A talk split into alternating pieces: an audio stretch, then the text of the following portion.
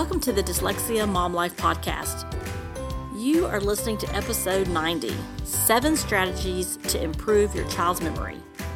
I'm your host, Nicole Holcomb, a mom just like you, raising a bright daughter with dyslexia.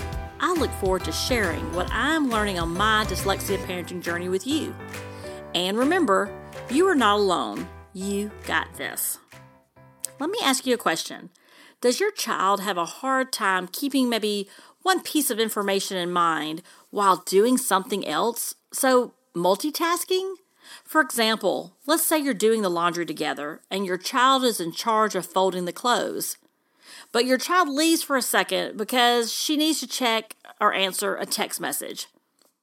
She says she'll be right back, and she literally forgets to come back and help fold the laundry.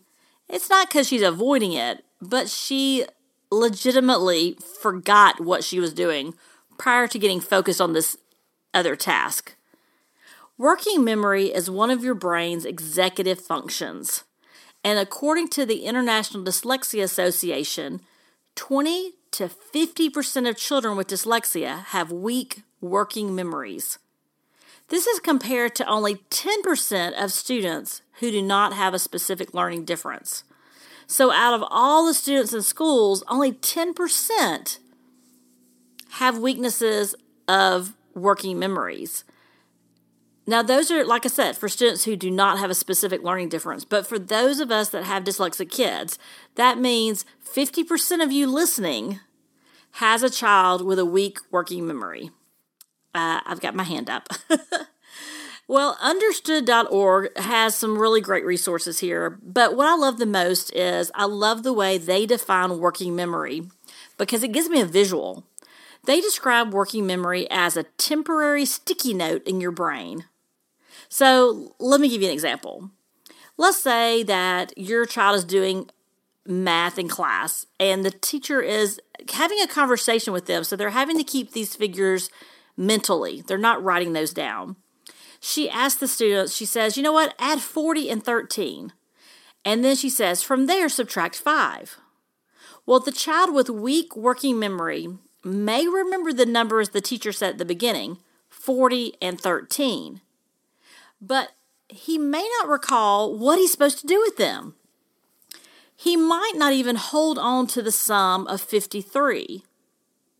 So, first, the student would have to mentally add 40 and 13 so keep both of those those numbers in their brain and then add those together and then from there the next step was to subtract 5 from it.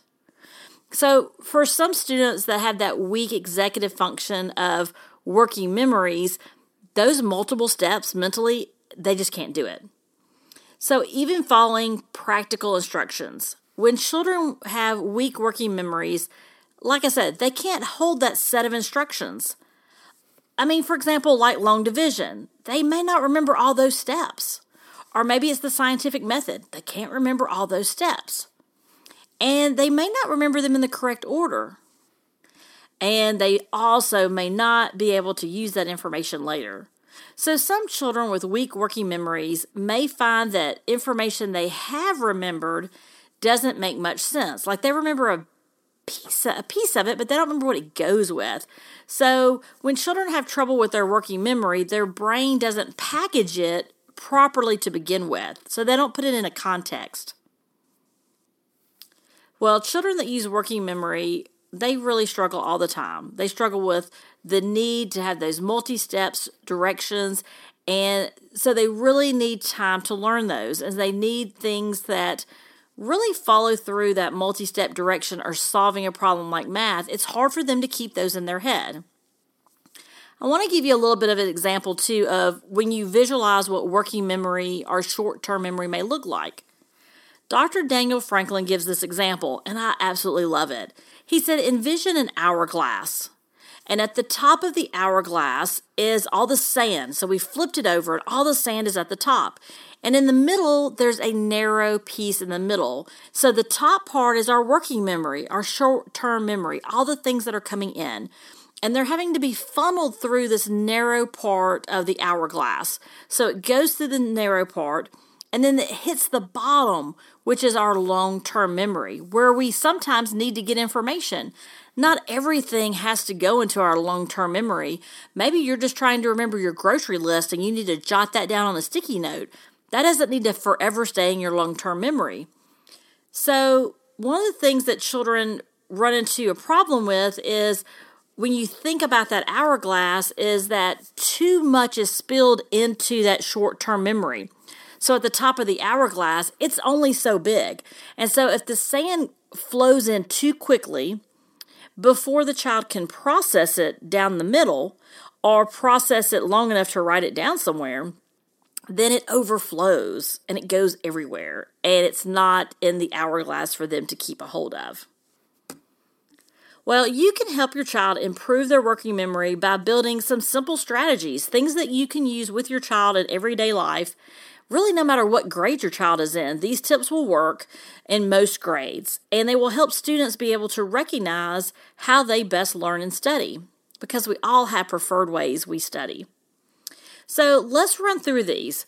I want to go through all seven strategies and then come back and let's let's dissect them, so to speak. So the first one is model calm.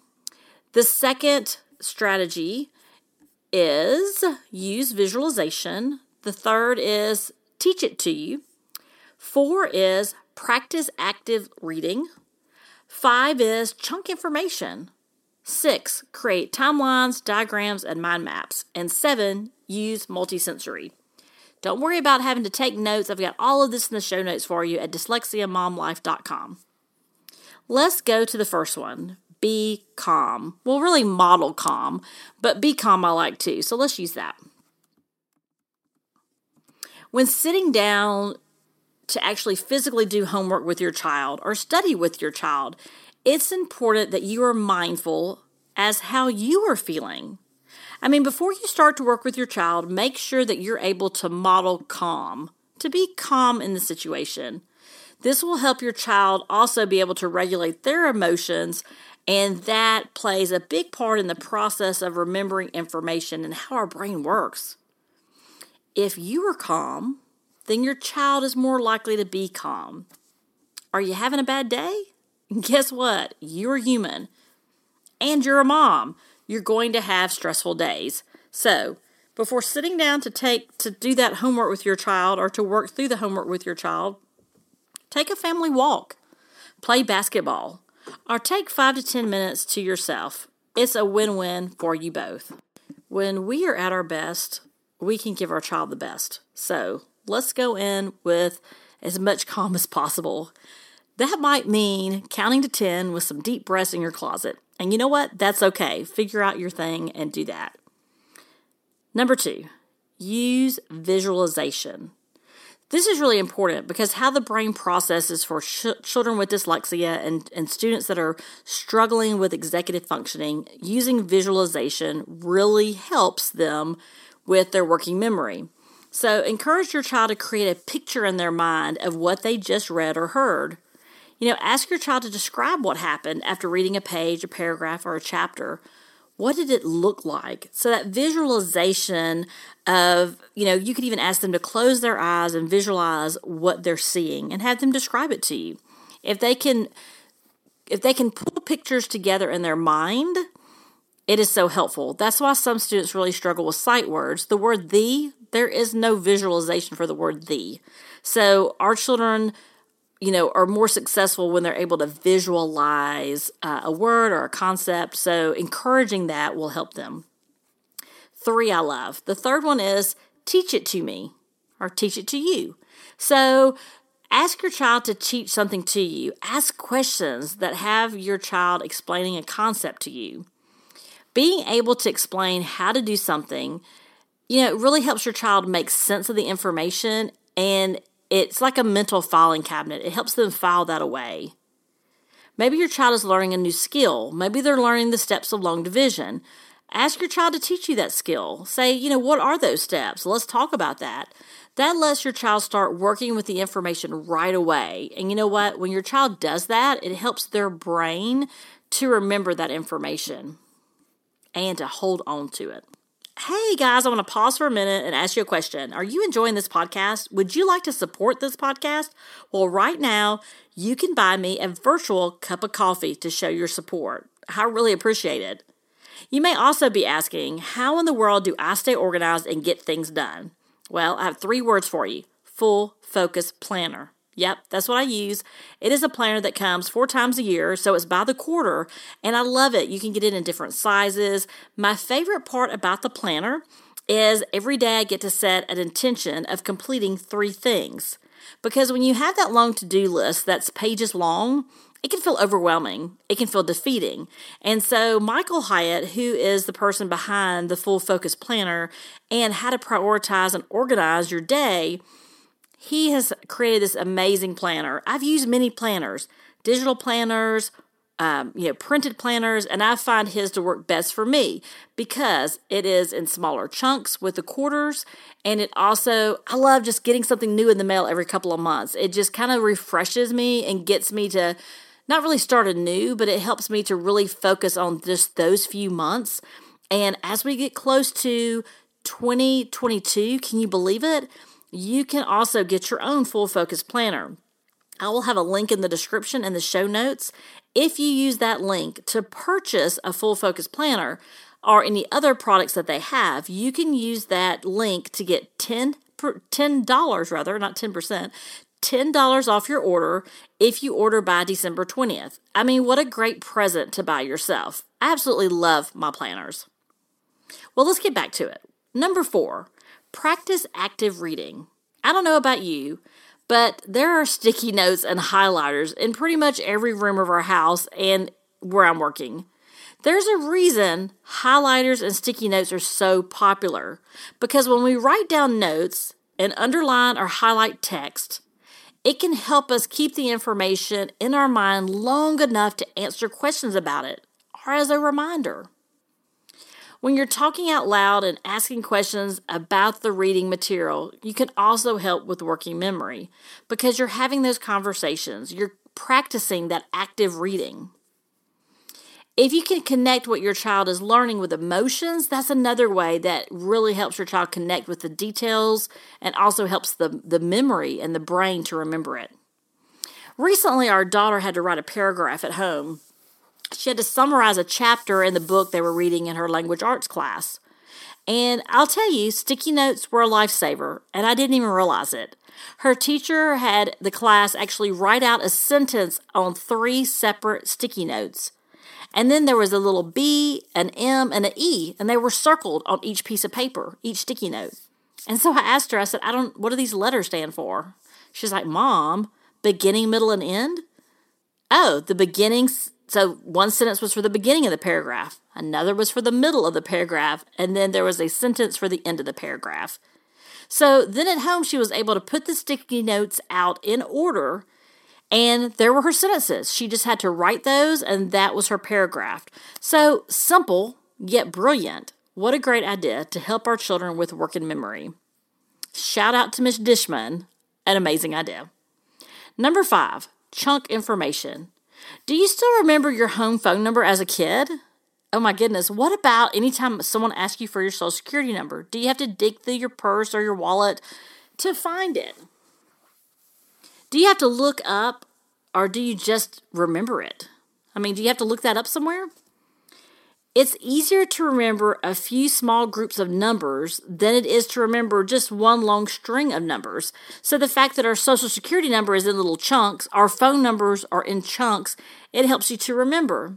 Now I have to admit, nowadays with the iPhone, I just have someone's name. I don't ever have to type the number in, so I've lost that opportunity to remember those numbers. But I want you to think about that. Keep that in mind when you need to give your child a multi step direction. Write it down and then give it to them one at a time. You're going to chunk it up for them so they can digest it and remember it. Six, create timelines, diagrams, and mind maps. All amazing ver- uh, vi- visual visual pieces that really help our brains. Our brains love. Let's talk about timelines first. Our brains love things that are in sequence. So even using like simple pictures or illustrations, it can help visualize the concepts. So maybe you have your timeline and you have pictures of people and locations and details. You can do this by purchasing a poster board to, to diagram it out on to make the timeline. You can just use copy paper if you need to and kind of tape that together on a wall in your house to create a timeline if you're working on a big project with your child. So you can make a large timeline. That's a lot of fun too, and you can keep adding to it. So, timelines are a great way to visualize in a sequence what's happening and helps to remember concepts. Diagrams can also be a great way to use visuals to process and understand new topics or review topics. A third thing that I really like about more of a visualness, visual pieces is what they call mind maps. And those are pretty popular right now. If you type in mind maps, you'll see a lot of examples. And one of the things that kids really like about them is there's lots of colors in them and pictures that represent those concepts. And I'm going to give you a resource in the show notes where you can go and actually see some examples of what mind maps look like because they can also be a lot of fun. So if you think about kind of like a word web or if you think about, you know, how you would put a word in the middle and draw a circle around it and then lines out, it's kind of hard to say visually, lines out with different concepts. It's all about just kind of mapping it out in a visual way. All right, strategy number seven is use multisensory. And for students with dyslexia, multisensory is a game changer. You are going to use multiple senses to process information. This is going to help your child with working memory and long term memory. So let's talk about that. Here are a few examples. So maybe you write tasks down so your child can look at them. So you, you know, we talked about earlier writing those in chunks, but writing it down for that visual piece. Maybe you say it out loud so your child can hear them. So maybe you're doing both. You know what? Another great thought is, you know, walking through the house as you discuss chores your child needs to complete. So you're actually taking it a step further. So multisensory is just like it says, getting all the different senses involved so the brain is firing and listening and just taking it all in. Let me give you a couple other like more hands-on things. What about jumping rope? Maybe going outside and shooting some hoops or bouncing a ball. When learning, this can really help. Our daughter loves to jump rope or bounce the ball when saying and spelling her red words, for example. The more senses you can involve, the more that your brain will be stimulated and it wakes it up to learn. Get your child involved. What would he like to try? Well, try some things and see what helps. You know what? Our kids love to move. It's boring to sit for hours at the kitchen table struggling to study and learn after spending a full day at school in their desk. Let's get creative and let's make it fun.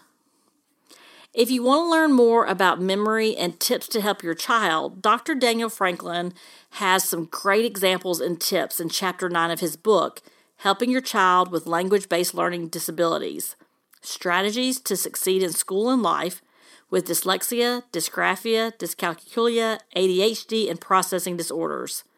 I interviewed Daniel on the podcast. He was on episode 20. I will put a link to the book and his interview in our show notes.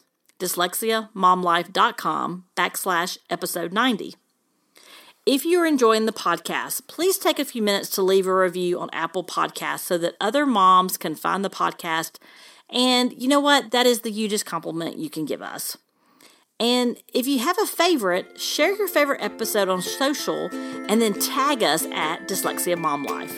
And remember, you got this.